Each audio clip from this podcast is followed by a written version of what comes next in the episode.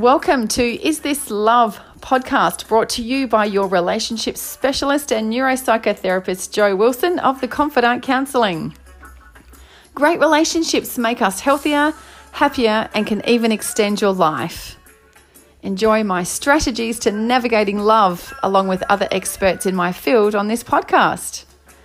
You can find all my weekly newspaper column articles at theconfidantcounselling.com.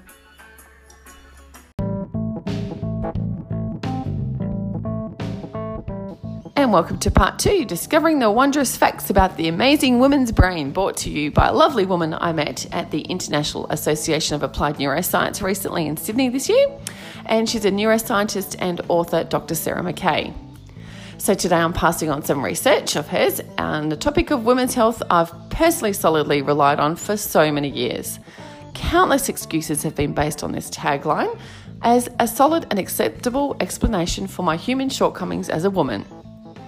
If you were to peruse my extensive list of stupid things I've done or forgotten to do, you'll find many reasons why I've used this category. It's been my acceptable fallback for the times when I've been a substandard wife who can't remember what my point was in the first place. Forgetful mother of casual clothes day at school, and when I've referred to a client by the wrong name. This forgiving justification has been commonly used by my sisterhood in history for goodness knows how long. However, I'm devastated to reveal that this category is not a thing. Yes, if you listen to part one of the interview last week, baby brain is not a thing. So I've written my article about that this week, and surely not the mothers of the world gasp. I know I've also needed to take time out to digest this shocking news, but how could this be? You're kidding me, right? You exclaim. Sorry, ladies, but you've bought into a stereotyped and cultural misconception. I can even see all you hairy male types are now completely exasperated and confused. So, Sarah McKay talks about um, some significant changes in the brain that do happen during pregnancy, but they're actually related to social cognition, empathy, and theory of mind. There is actual grey matter shrinkage, but it's not what you think. It reflects synaptic pruning and functional streamlining of the circuits, but not degeneration. It's so interesting. So, when women looked at photos of their baby, regions that showed the strongest neural activation corresponded to the regions that had thinned during pregnancy. Amazing. So, then why did I forget to get out of my pajamas or eat or even cover myself after breastfeeding before answering the front door? Well, apparently, they did see evidence in small reductions in memory in the last trimester of pregnancy and just afterward. But it makes sense that it's actually more to do with lack of sleep due to discomfort, aching and nervousness, and anticipation. And there's so much going on during those first few months of pregnancy uh, and having a baby and right through. So there's this primary maternal preoccupation. That, that's what that, they've put that under. Oh, that poor courier man. Anyway, one important takeaway that Dr. McKay talks about is thriving in social groups. So enjoy this interview, and I look forward to hearing your feedback. Here it is.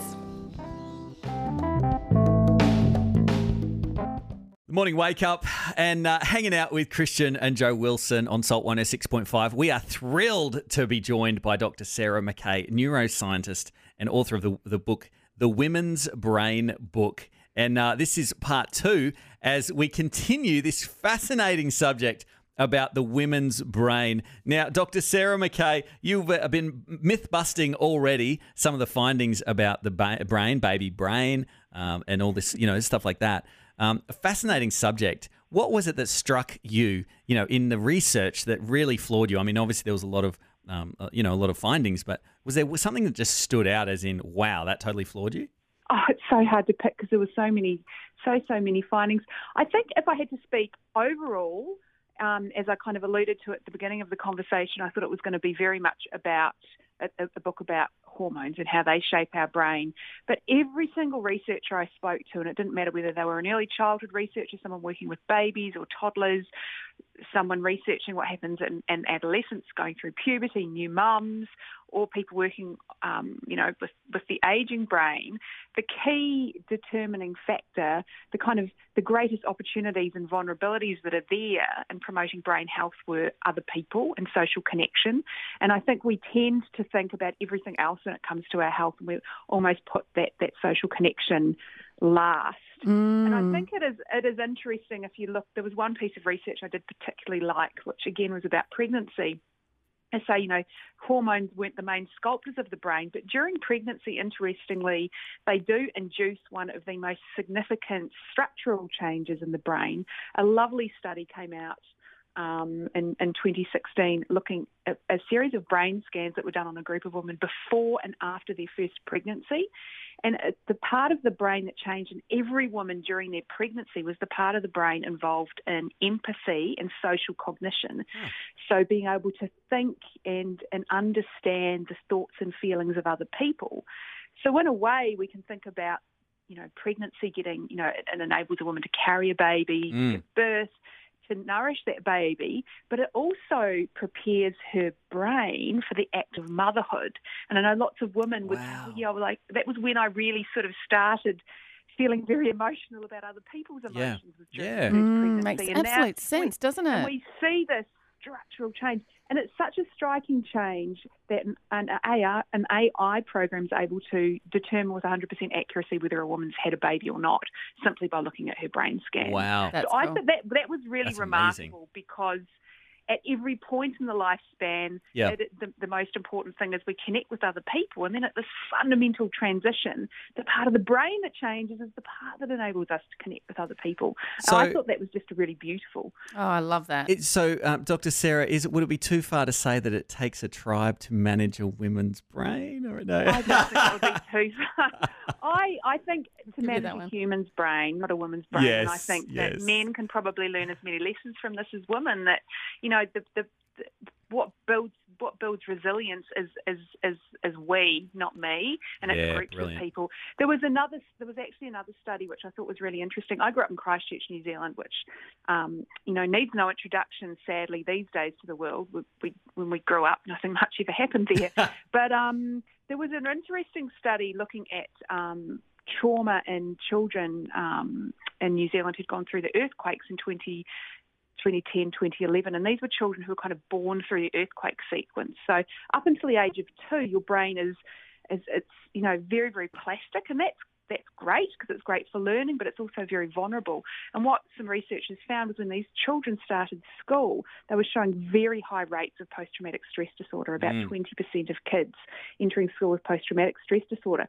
But the particular group of kids within that cohort that were protected were the Māori and Pacific Island children. Wow. And the researchers suspect it's because of that great, what we in New Zealand call whānau, yes. or the kind of the collective dynamics, that spiritual connection, that social cohesiveness that you get within extended families that protects children. So I think that that's you know a great lesson from from from from birth the importance of, of, of tribes and having mm. lots of people around to support not just mums, not just babies, but but you know, yeah, community. That's amazing. Each other. Mm, that just makes me want to be a relationship counsellor again tomorrow.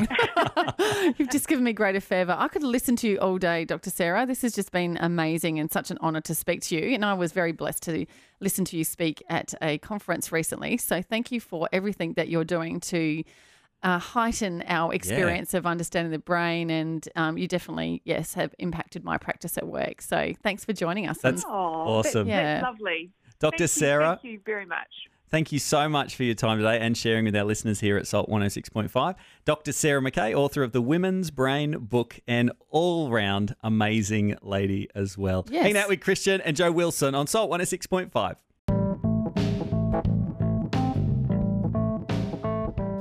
So, one big takeaway for me from Dr. McKay was the importance of thriving in large social groups. Fast forward this to 2019, and where I live here on the Sunshine Coast, Queensland, you'll find so many first time mothers distant, either emotionally or geographically, from their birth mothers. They're often frequently apart from their partner, working long hours or away, and feel very isolated. Our village is missing.